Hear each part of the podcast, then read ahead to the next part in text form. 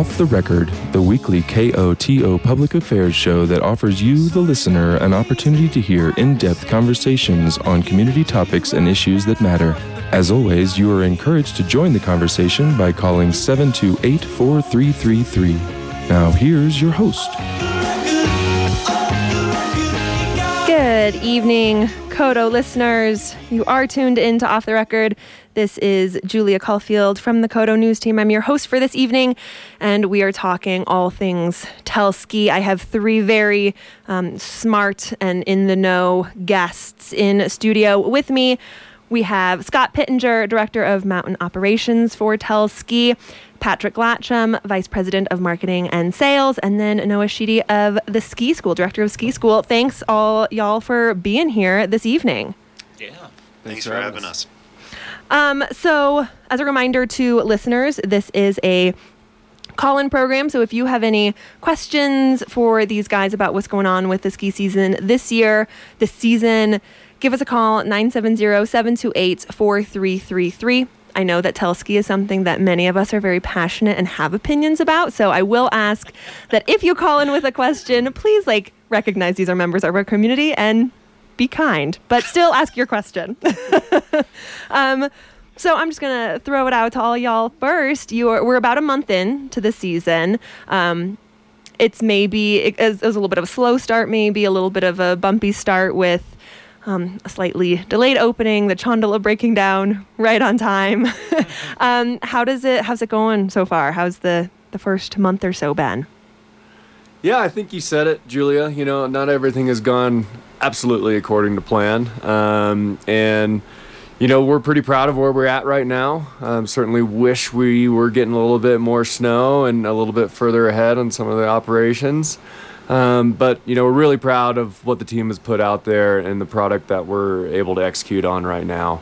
Um, albeit, if we could get a little extra snow from Mother Nature, that would certainly help us out a little bit.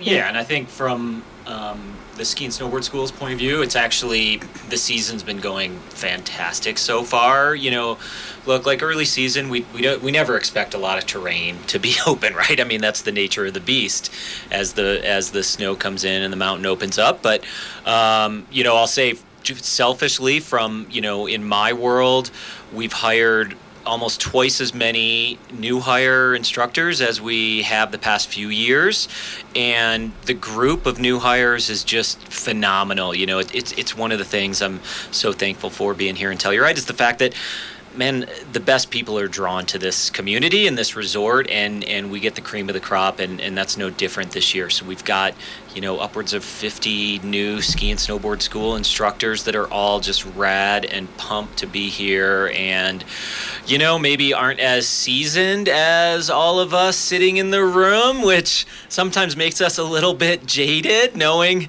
having the experience of, of the good and the bad. It's it's easy to forget the bad and remember the good, and and uh, you know, I just I always rest my hat on those awesome, energetic new hires that are just, um, you know, it's it, it's it's all awesome here. They're they're just in Telluride and they're stoked. So yeah, no, I, I think actually the season so far for me has been great. Patrick, anything you'd like to add?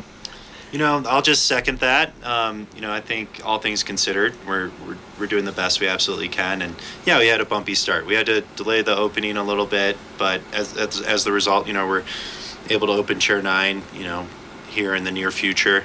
And you know the Chondola broke down, which was obviously a bummer, but we got a brand new gearbox in there basically, and it's going to be a lot more reliable moving forward and I just got to give it to our team to, to roll with these challenges and then to deliver the best experience possible. Like Noah's talking, uh, ski school's been good. We had to get really creative two weeks ago when we had like 300 beginner lessons.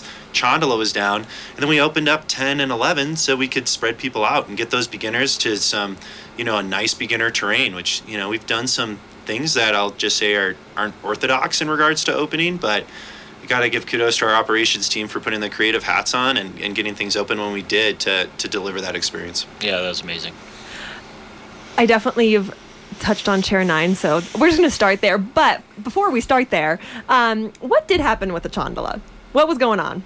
yeah. So we had a failure in our gearbox, which is essentially you know the heart of those machines, um, and it resulted. It, it came from a bearing failure, which are really hard um, to prevent and to discern when a bearing is going to fail on a machine that's been over there for over 25 years now. Um, and so it went out. This is a gearbox that's made in Switzerland. Um, it's also an odd size, so these things aren't just laying on the shelf. Um, and you know, kudos to our lift maintenance team and our, our lift maintenance manager Kenny King. You know, we have a machine shop that we use in Montrose um, that was able to fabricate some brand new parts for us. Um, and then we also had to get some parts come in from Switzerland. We had techs come in from the East Coast that were on site throughout that entire repair process. Um, and it took some time. And, you know, at the end of the day, we have a fully rebuilt gearbox, you know, since we had it cracked open and we were replacing just about everything in there. Uh, we just went for it. Um, and now we're really confident in what we got. But, you know, that's why we turn these things on before we open and kind of run them through the paces. And thankfully, there was nobody on the lift that needed to be evac'd out of it. Um, but it definitely, you know, led to a little adversity, and adversity tends to lead to a little bit of creativity. So, you know, we're pretty stoked about what we were able to deliver, even though it wasn't our uh, our first idea that came out of the box. Do you think that you know, Patrick? You were saying that it maybe um, forced you to get a little bit creative with how you opened the mountain. Do you think that just no, like having to do this out of necessity this year maybe changes the way that y'all will approach opening the mountain in the future? Yeah, I mean, every single one of these adverse scenarios we learn, um, and that's one of the great things about it. And we are able to apply some things that, that that we've learned this year into future years. And you know, some people that have been around for you know not even that long probably remember our, our light winter of 17, 18, um, where we were making snow in places where we've never made snow before. Um, and you know, remembering where all those fire hydrants are and how we execute on making snow in various paces around the, the hill has certainly helped us out this year. Um, so you know, it's nice to have a, a dearth of institutional knowledge to, to draw on, and um, and to have a team that's willing to just kind of put in that little extra effort to make it happen. Not little, a lot of extra effort this year. Did I hear dearth in there? Uh, mm, that was impressive, Scott. 15 letter word in Scrabble. um, okay, let's dive into Chair 9. It's, I know, something that many people are, are still thinking about, wishing maybe it was open now, but it's not. Um, so, first off, kind of and I know Patrick and I have had this conversation multiple times, but where are we when it comes to um, what's going on with Chair 9 and what folks can expect for it getting open? All right. This is gonna, Sorry, This is Scott's the- I don't even know why I am here. Moral support. Moral support. Here we go, Scott. Scott. You got this. you're buddy. like the quippy banter. It's fine. yeah, so um, you know things are moving along with Lift Nine. You know we came out last week, I believe it was. Patrick um, helped us with that press release, saying that right now we're forecasting like kind of end of January is when we're expecting to have that lift ready for public. Um, today, for those of us um, that were around the mountain, uh, probably heard the helicopter swinging around, and um, so today was our last day of pouring concrete at the top of that lift um, which was a big day for us. It kind of opens the door for kind of the final push of getting everything done with that lift.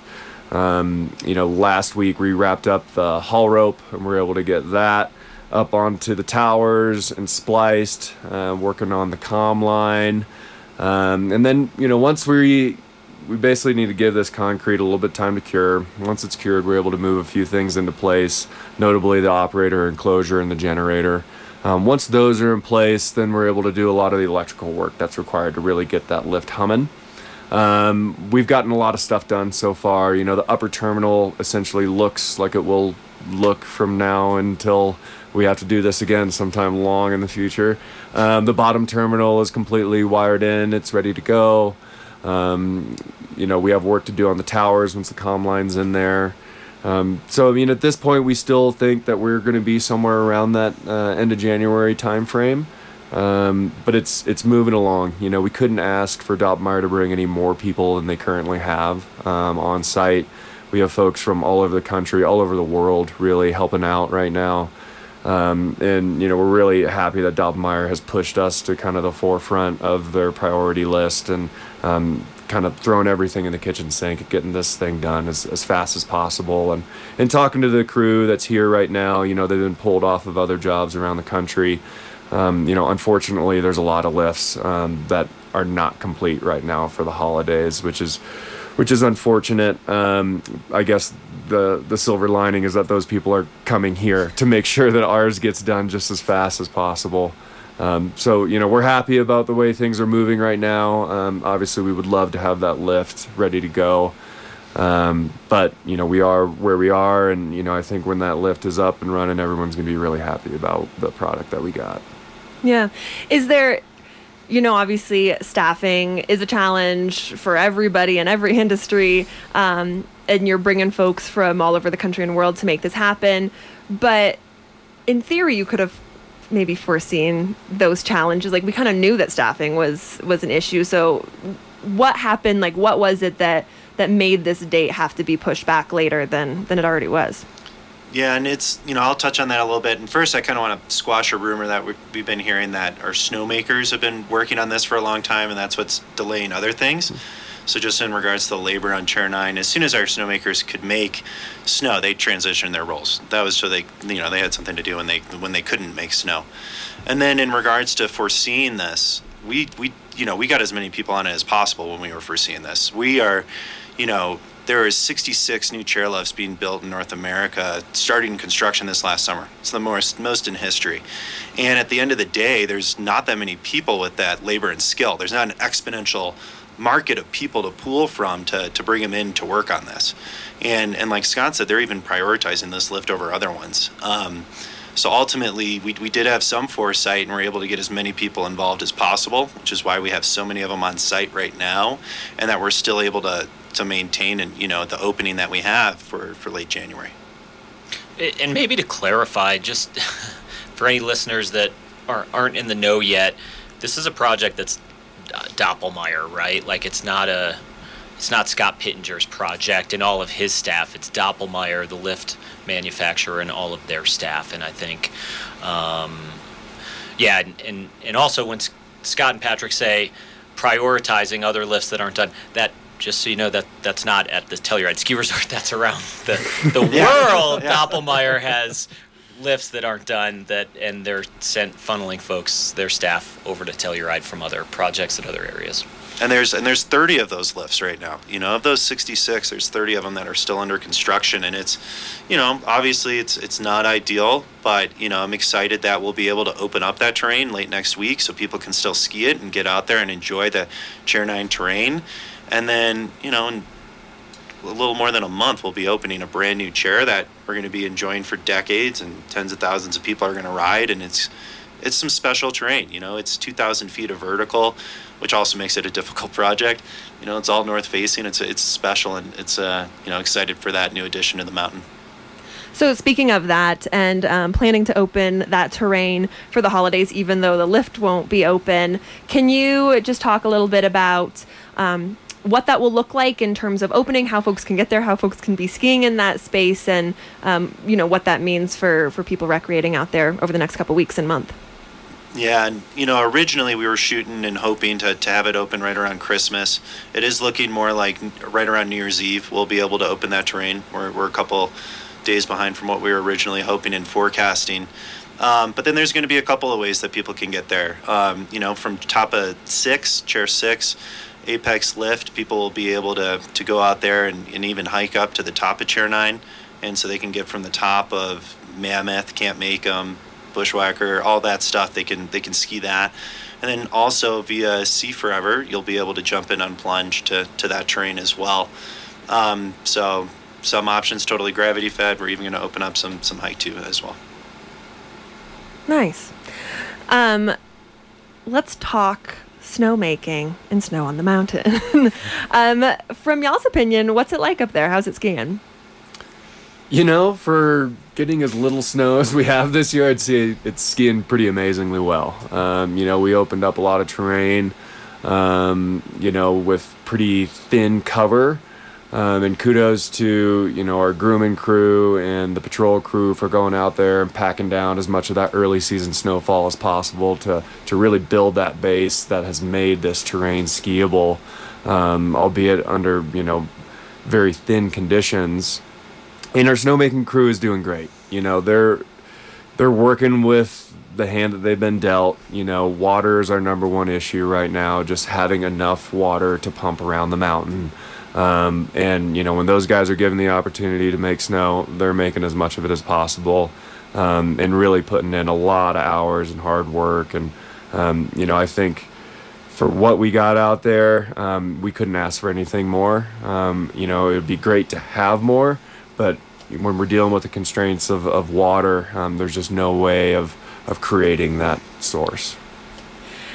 I mean, how do you think about that from kind of the the big picture view of if you're not getting it naturally from the sky, you only have so much water to work with. You also only have so much time and like conditions to be able to work with. How do you prioritize how much you're creating in a certain space, how you're spreading it around the mountain? How are you making those choices? Sure, thanks. Um, you know, a lot of it is obviously a little bit of history and making snow around here and just knowing, you know, where the cold spots on the mountain are and then prioritizing, you know, where we can um, actually deliver skiable runs. Um, you know, the beginning of this of the ski year, we really want to get people skiing off the top of lift four. Um, you know, that's something that we have a lot of infrastructure in there we can execute on, and that's kind of how we start things. And then once we have that established, it's really all about making connections around the mountain and trying to get people into some areas that um, where they're skiing more natural snow. So like the Lift Five area um, is a great spot. It's one of the coldest areas on the mountain. Every single pitch over there is north facing, um, so it holds some pretty good snow. It's a lot of really good intermediate terrain. Um, and then once we get over there, it's you know our push is really to get around the mountain, to get Ski Forever established, and to get down into town. Um, you know, and, and so we we've kept with our priorities, kind of that we always have, have maintained, um, but we have to deal within that those constraints of just like weather and and water. Yeah. Yeah. Um, Scott, I feel like this one's going to go back to you again. so, um, but you know, I you kind of led into it as well. I know that a priority is always to be able to get that town side of the mountain open in mm-hmm. time for the holidays, just as an egress off of the mountain. Absolutely. Correct me if I'm wrong. It doesn't feel like that's maybe on track to happen in the next few days. Um, what? Yeah. What is that kind of front side T trail? All of those runs looking like? Yeah, so if you're riding up the gondola, you probably know what it's looking like, uh, but it's it's not quite there, and that is where all of our water is going right now. Basically, we're working top of nine down into town. Um, that's that's where all of our focus is right now. So Ski Forever, Ski Forever takes a good chunk of water. Um, Telluride Trail takes a lot of water. Uh, Cat's Paw Bailout takes water. Um, and so that's where we're putting it all right now. You know, that's our, our primary focus um, to try to get the town side of the mountain open just as soon as possible. And what does that look like, kind of maybe from a moving people around the mountain, folks either visiting and spending time, wanting to spend time in both places, locals wanting to get home without having to take the gondola if they're living in town? You know, what will that mean for this holiday season with, in theory, a lot of people needing to pack up and down through the gondola.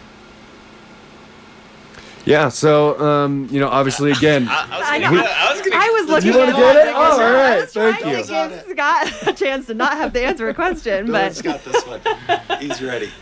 Well, so listen. I mean, I think, uh, yeah, uh, we are trying to organize shuttles right now. To be quite honest. Um, and you know, one step at a time. I think um, employees getting to second jobs in town, evening jobs. We're really trying to focus on them, right? Because we know that the gondola lines can get long. The gondola is a very efficient way to travel from Mountain Village to Telluride, but still with you know, when there's several thousand people trying to do it all at once at the end of the day, that's, you know, th- there's going to be some lines. So, um, you know, we're working on shuttles. It's obviously a busy time of year for everyone involved.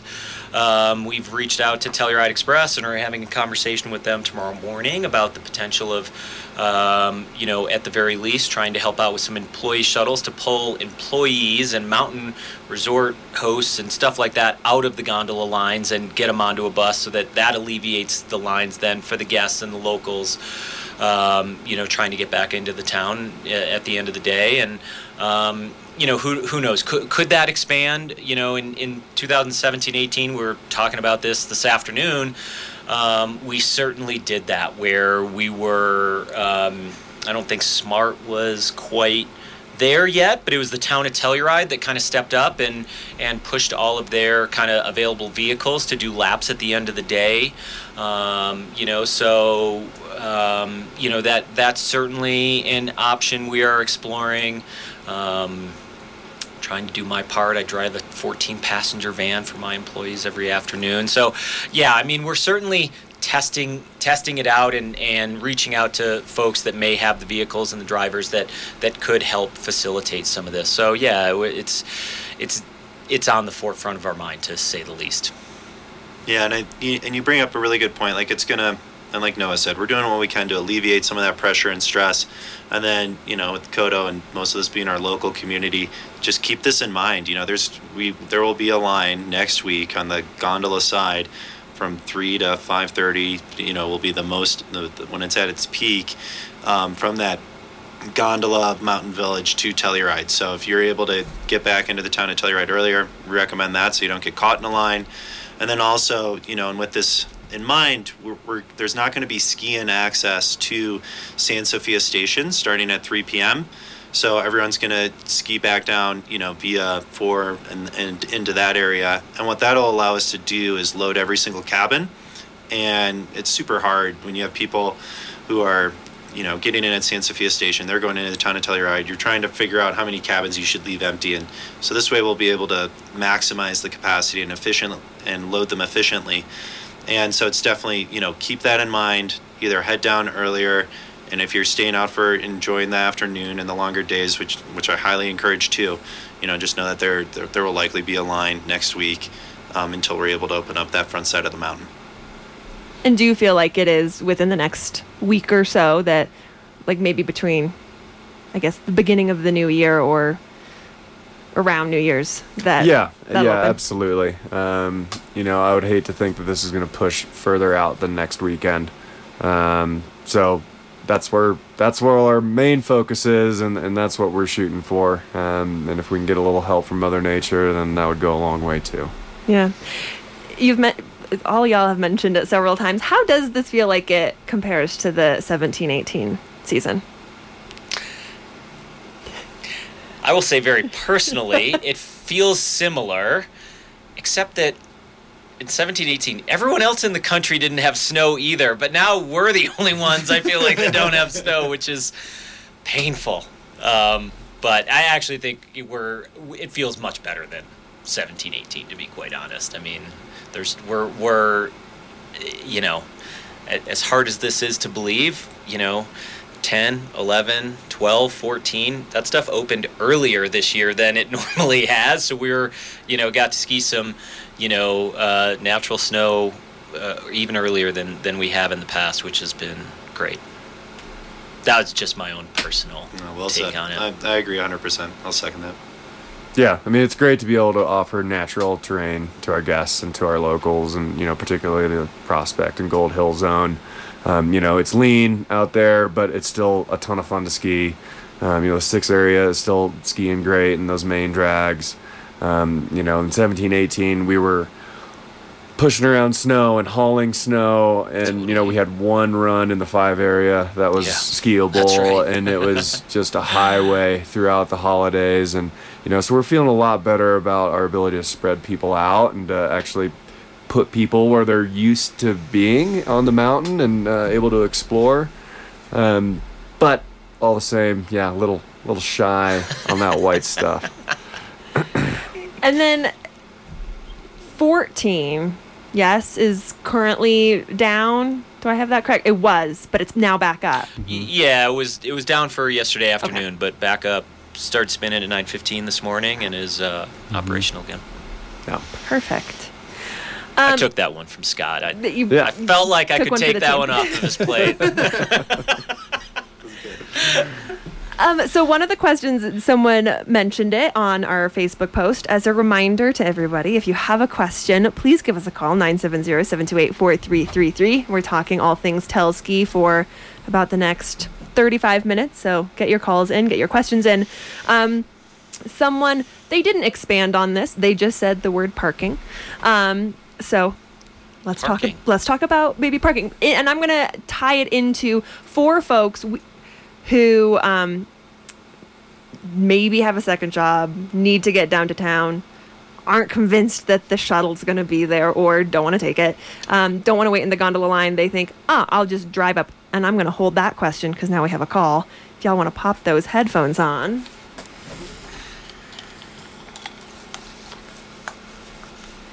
hi you're live on KOTO Hello, good evening. hello Uh, these these these guys are doing a tremendous job up there with what little product we have to work with. Uh, we congratulate it. But say, I'm wondering about Lift Seven. Uh, has the tram board taken away our ability to download people on Lift Seven for it not being capable of handling any weight anymore, or what is the situation with Lift Seven? That's all. Thanks thank for your you. question yeah, great question. Yeah, thank you. So, you know, we no longer download Lift 7 for public. Um, it's a really not so great of an experience. Um, and what we have to do when we download anyone on Lift 7 is they have to remove all their gear, and then we have to come to a full stop at the top and the bottom. And, you know, what we've learned through the years is that this adds a lot of dynamics to that line. And so, whether you're going uphill or you're going downhill on that line, if we start downloading people and we start adding these stops at the top and the bottom, what ends up happening is if you're a passenger on that chair, is you start feeling a pretty dramatic swing, both upward and downward, um, which is just not a comfortable experience for anyone. Um, and while it might, in theory and you know engineering wise, be safe, it's not the type of situation that we want any of our guests to be uh, accustomed to. Is there, um, you know, I know that many folks, uh, and I'm sure you're as well, like C7 as a lift that could maybe get replaced in the future. What? Hypothetical. I know. Wild idea. I'm the first person who's ever thought of that. I like it. Um, but is there, and again, we also don't want to hope that there's not good snow seasons where you can't just open that town side of the mountain and get people down. Is there a, um, a thought that maybe like when you replace that lift eventually, inevitably, that you're able to create more of that process in case, so, you know, we're not necessarily running into what we're running into now? Interesting. Yeah, absolutely. Um, so you know we are looking into replacing Lift Seven, um, and part of the engineering request that you can make for a lift is downhill capacity. Um, and so when you add downhill capacity, it changes the forces on that lift, um, and you end up you know having to build a different type of lift if, than if you were to go for a zero downhill capacity. So those are options that we're exploring. There you go.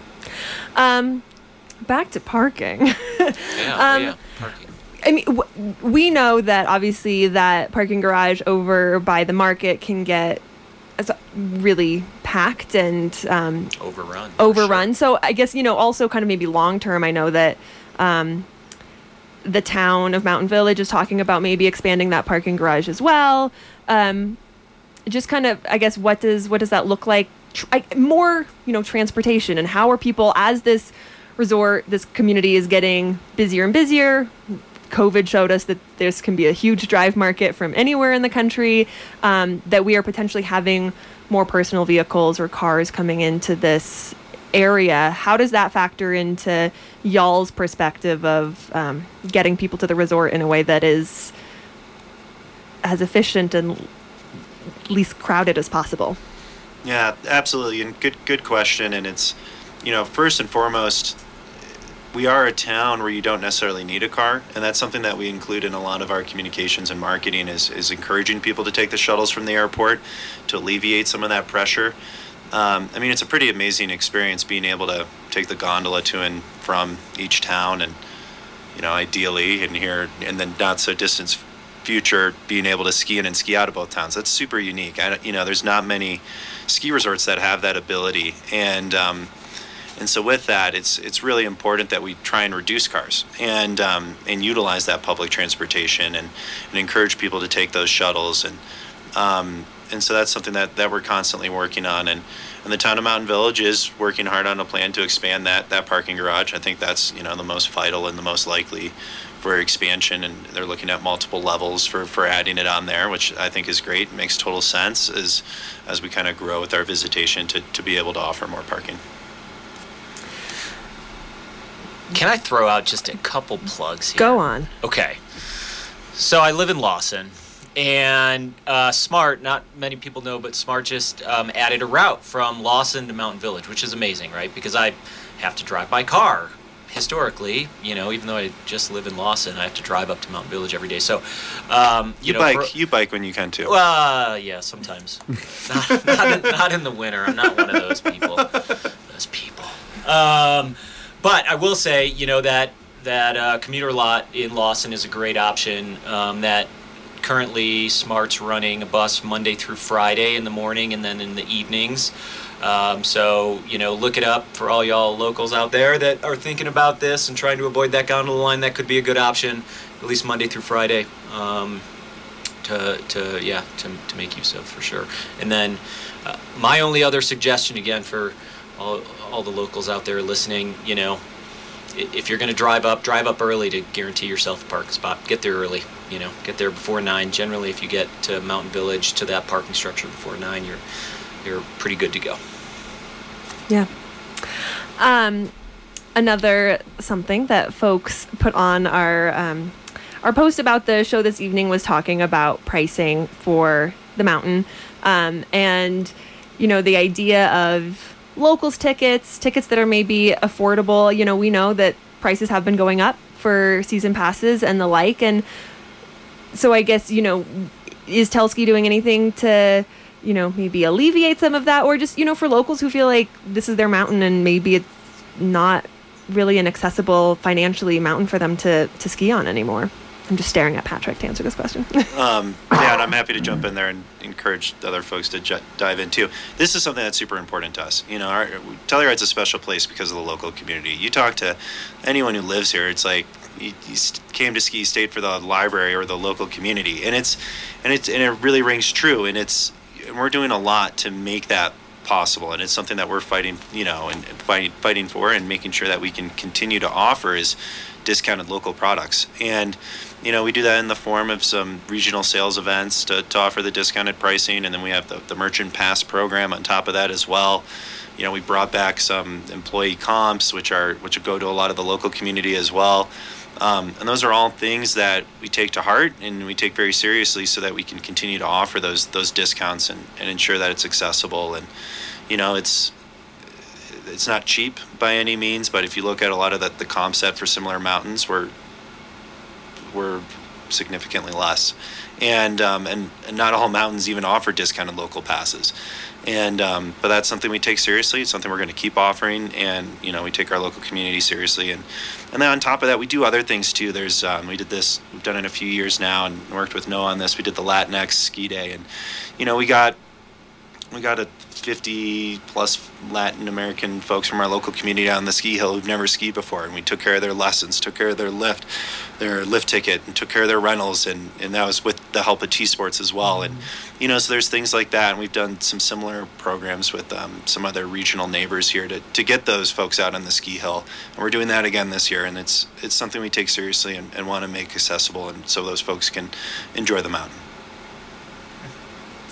Um, I have. I want. I, we're gonna get back to some like more mountainy stuff, ski stuff soon. But um, I have also, and maybe just because I don't have a lot of information about this, but I've heard that there's maybe going to be like some shift ups with local retail and how that works with Telski.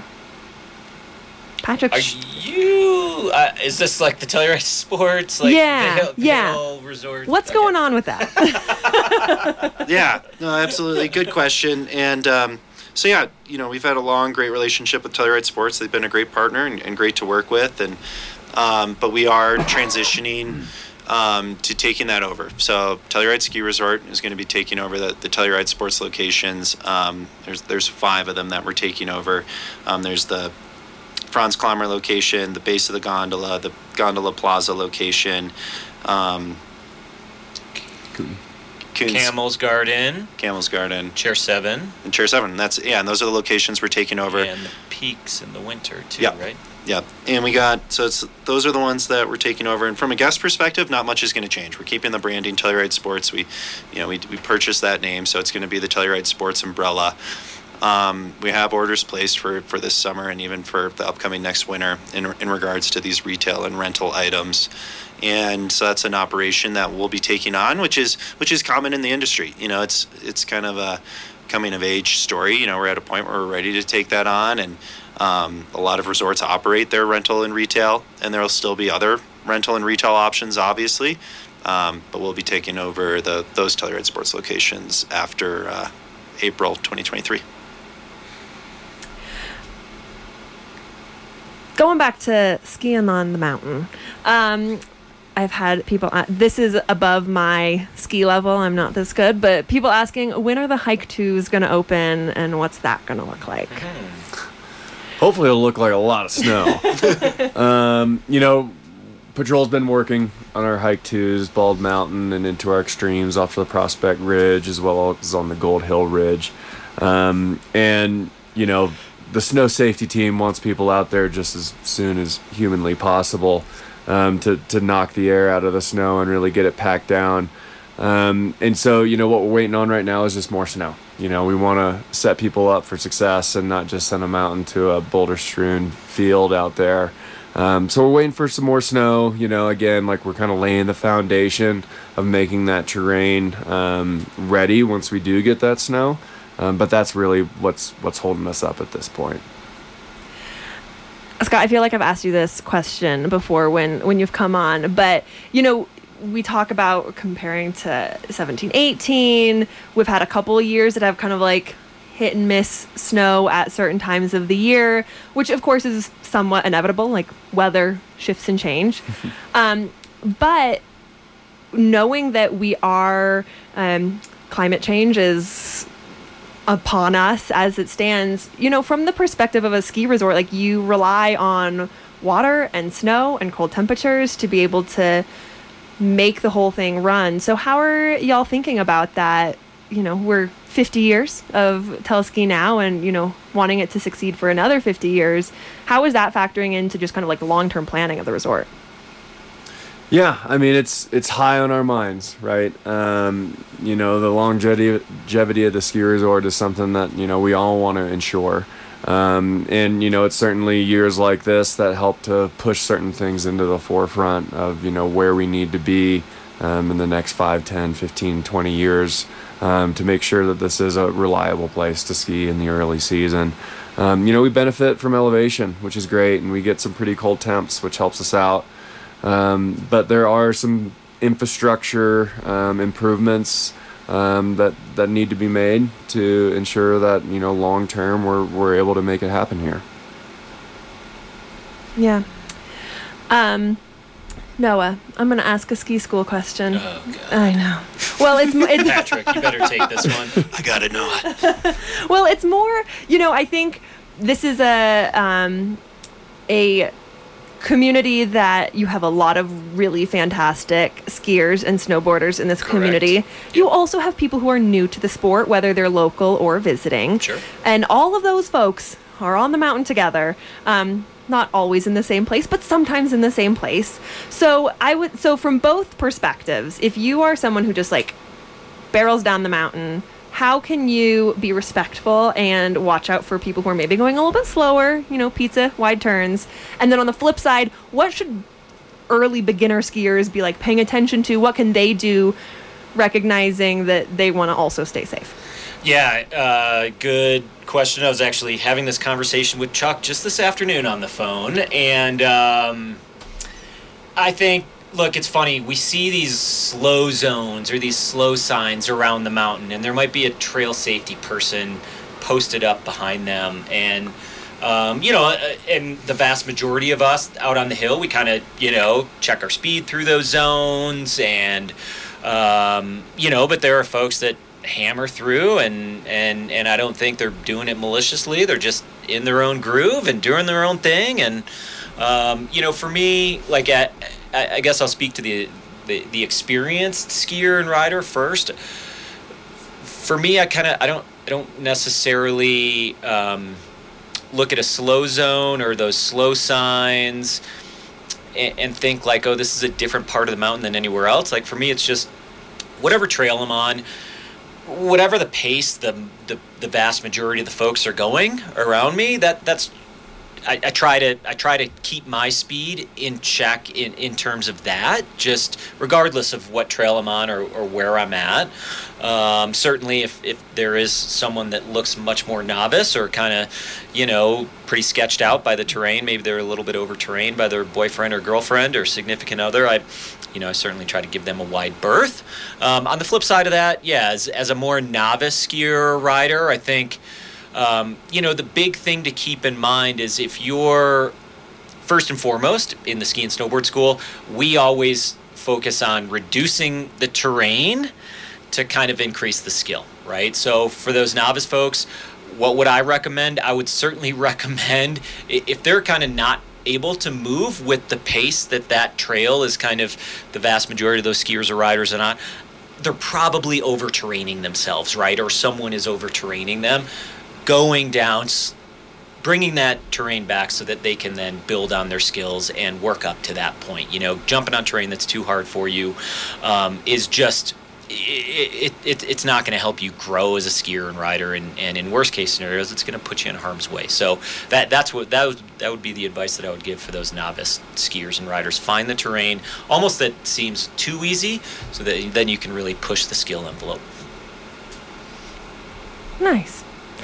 Um, we talked about Chair 9. Obviously, that is a huge project for uh, Telski at the minute, but I imagine there's also maybe some smaller things that are going on um, to make the mountain as exciting and fun for folks to ski as possible.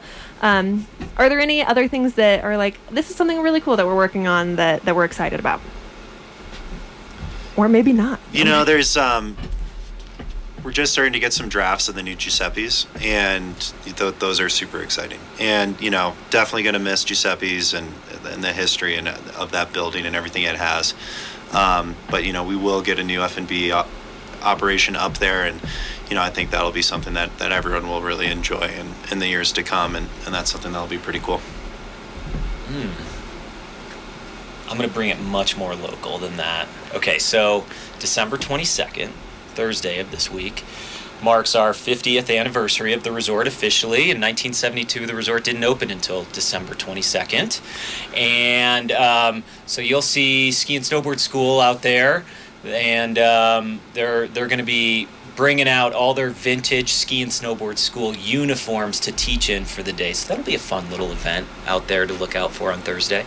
That will be. That will be. And, and on that note, too, I just want to let folks know, we will have some fun 50th celebrations here later on in the season. Originally, we wanted to honor that 22nd day with some some big celebrations on the mountain, and ultimately, we, we all decided there was enough going on with the holidays. And um, so there'll be something great for, for our local community and guests that are in town, and, and hopefully we'll bring some people in for it even. And um, so we'll have some updates, probably an, an announcement here in the next couple of weeks in regards to dates and what exactly we're doing, but it'll be a blast. Nice we have someone on the line who wants to ask a question. Love that. Ooh, I think. Let's see if I got him. No. Okay. If uh, you tried to call, give us a call back. I was trying to let no. You sorry if you I finish your talk too much. Sentence. Let's try this again. Hi, you're live on KOTO. Hey guys, just like to say I'm a long time listener, first time caller. Um, nice. These boys are crushing it. Adverse conditions. I mean, what they're dealing with to get this mountain open is uh, an untamed beast. And uh, as a local, longtime local, we'd like to throw the love to these guys for all they're doing. And I'm sure that we'll have the the best holiday experience possible in the town with the limited snow we got. Thanks for your call. Thank you. Thanks. That's Cheers. awesome. Appreciate that support. Way to spread the love over the holidays. Love this community. Now we Oh. have another one. Yes. Hi, you're live on KOTO. Try not to get my ears drums blown out. Yes, good evening to everyone there. Um, I thought that was a very important question you asked earlier regarding um, responses to climate change.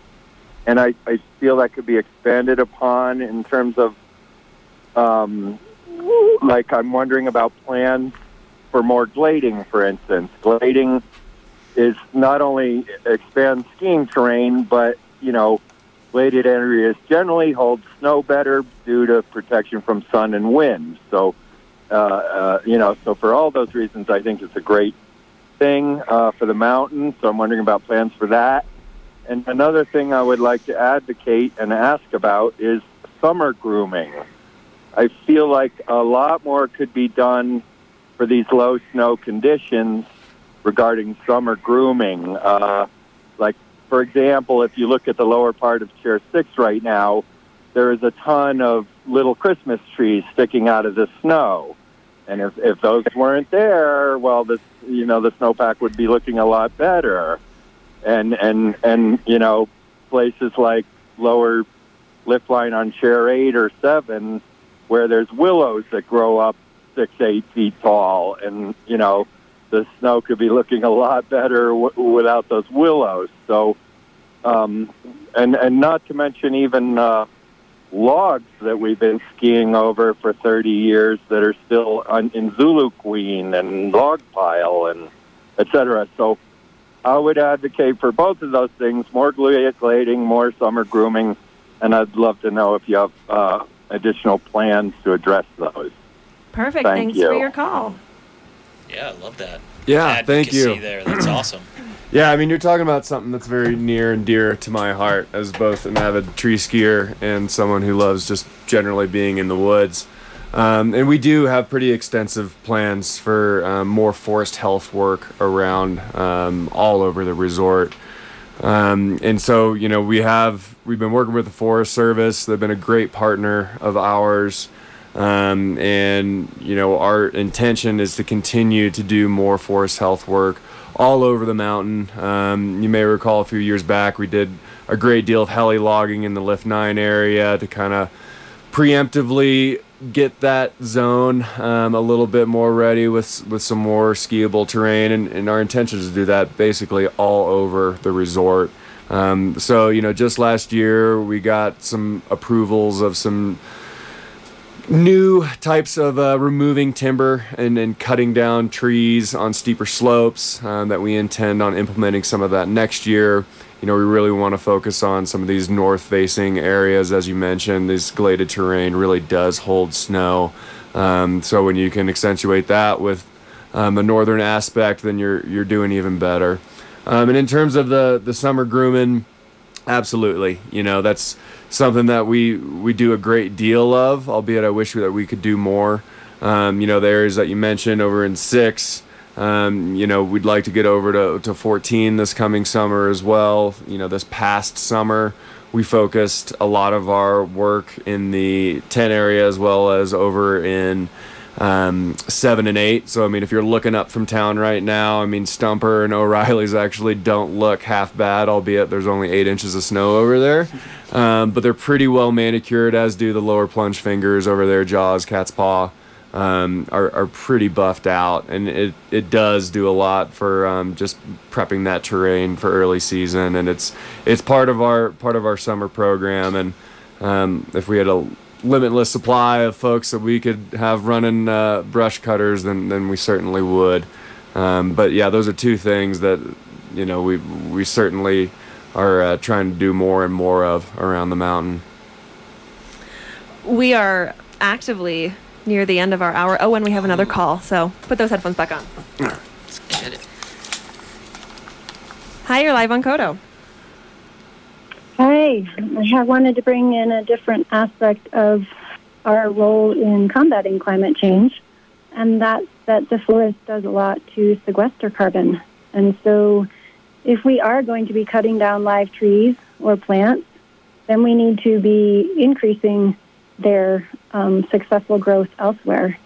And I don't know how much that is incorporated into Telski's plan, but um, there's been a lot of tree cutting around this region um, over the past year, and it's quite disturbing because I feel like we are taking away and reducing the sequestration capacity of our forests.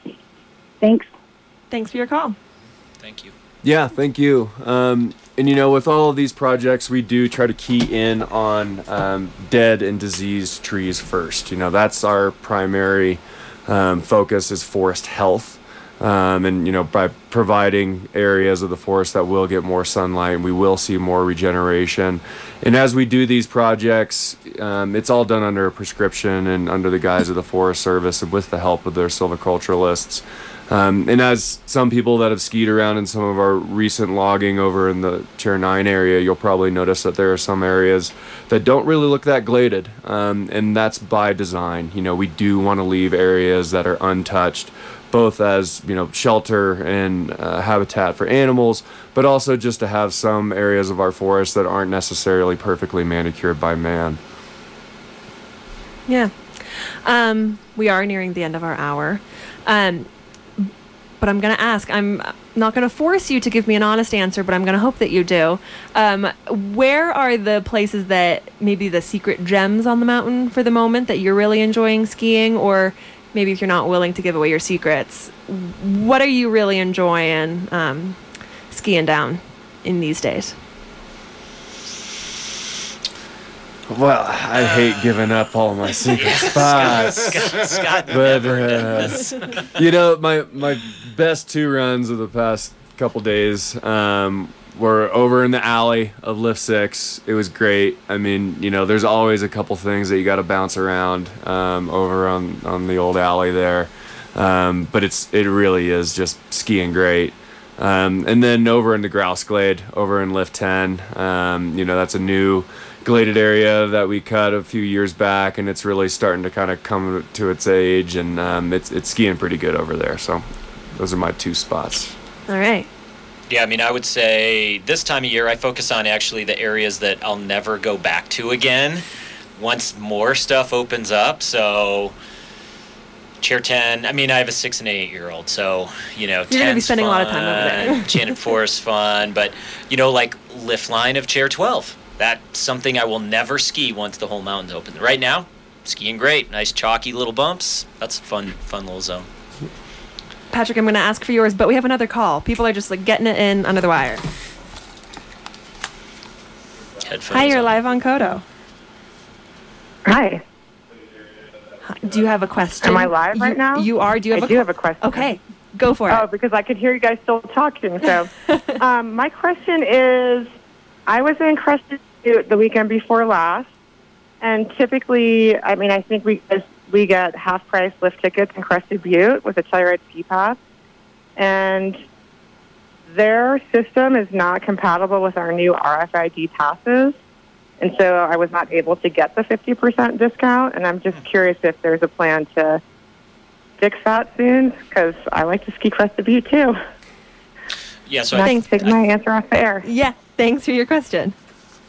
I think um, that has to do with um, the fact that Crested Butte is a Vail resort now, and with our Epic Pass Alliance, our pass holders get 50% off lift tickets at Vail Resorts properties. Is that correct, Patrick? Correct. Yeah. So I don't, I don't, I mean, I haven't heard that one before, but that's uh, that's a bummer. Yeah, we'll help you with getting uh, reimbursed there. Please shoot an email to reviews at telski.com and we'll get you connected with some folks and, and make sure this is solved moving forward too. So appreciate the feedback. Yeah, because that benefit is still active. So the fact that it didn't work is definitely a bummer and something we want to work out. Yeah. No, appreciate you letting us know.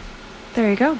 Cool. Getting answers. Problem solved. There we go. Well, not Well, quite. maybe not. Not quite yet. It'll be solved. We'll take care of you. Um, Patrick, where are you liking to ski these days? you know, I love Saturday morning. I was out on 14 and just it was amazing. I was skiing skiers left on Electra, kind of popping in and out of the trees and into the open run, and it was amazing. And absolutely loved that.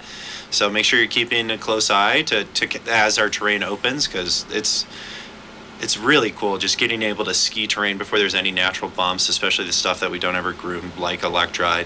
And so I, I recommend getting those in the early season while we can, and hopefully we'll get a nice refresh here to, to make that enjoyable again. And and then also, yeah, you know, I got a two and a half year old now, and I took him up to chair 11 later that afternoon, and that was it was so fun. Like it's um, it's really cool to get up there and have that higher elevation beginner terrain and you know, ultimately ended with me him in my arms skiing down uh, Sundance. But it's you know, he, he had a great time up there, and uh, classic bad parent moment. you know, I was like, gotta keep this fun. Definitely not gonna try and have him ski down. And uh, you know, we got time, got down just in time for hot cocoa, so it was cutting it close. How's he doing up there on those skis? He's loving it. He's yeah. loving it. He's um, he's you know he can hold his balance, and we're working on turning and stopping. I'm working on turning. yeah, exactly. you know, like I'm golf. not. I'm not you judging.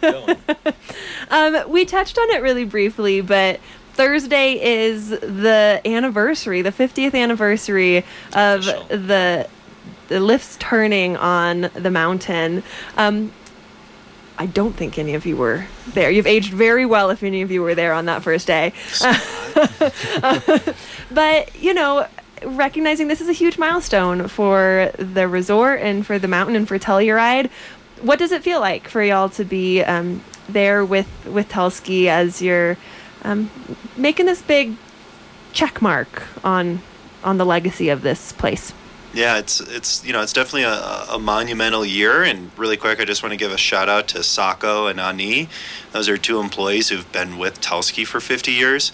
Uh, they got to ride first chair of the season for our 50th year. You know, which is um, which is super exciting, and they're amazing. I mean, and it's it's folks like that. And then we got a handful of people who've been on for 45 plus years too, and we got a new monument to, to honor them at the top of San Sophia. So I recommend people to check it out. But you know, it's we come from such a really cool, rich history, a funky history, and it, it, it's fun to look back, look through those old photos, and I encourage people to do that and, and to check out the museum. They're doing a, a 50th anniversary exhibit, and so I highly encourage folks to go over there and check it out. And um, yeah, excited to for all of us to get together and celebrate later in the season with some shindigs too. Yeah, I think it's a really cool way to look back, right? I mean, overseeing the ski and snowboard school, I've got staff. Um, you know, at he'd hate for me to say this, but I've got an instructor who's 90 years old and still teaches several days a week, right? Like we've got I've got staff that are much more experienced than me on many levels, um, you know, in the ski industry. And, you know, it, it's amazing 15 years ago when I started to think back and think, like, oh, the resort was only 35 years old. And then see some of my instructors, and it's like, oh, you, you started 25 years ago, half the age of the resort, or you started 35 years ago when the resort was only 15 years old. I mean, it's just crazy to kind of put that in perspective and see how it's it's evolved and grown and and at the same time kept, kept its character um, in a lot of ways. It's it's yeah, it's, it's, a pretty special thing just to even think about, and the folks that you're riding the chair with, chairlift with, if you know, could have been here from the beginning, and that's that's awesome. Yeah, I mean it's it's incredible to be able to look back and you know see some of the old photos and listen to some of the stories about you know the way things used to get done and you know all the challenges that were overcome to make this ski resort what it is today. Or I mean it's it's it makes what we're dealing with this season right now just seem like hey we'll get it done.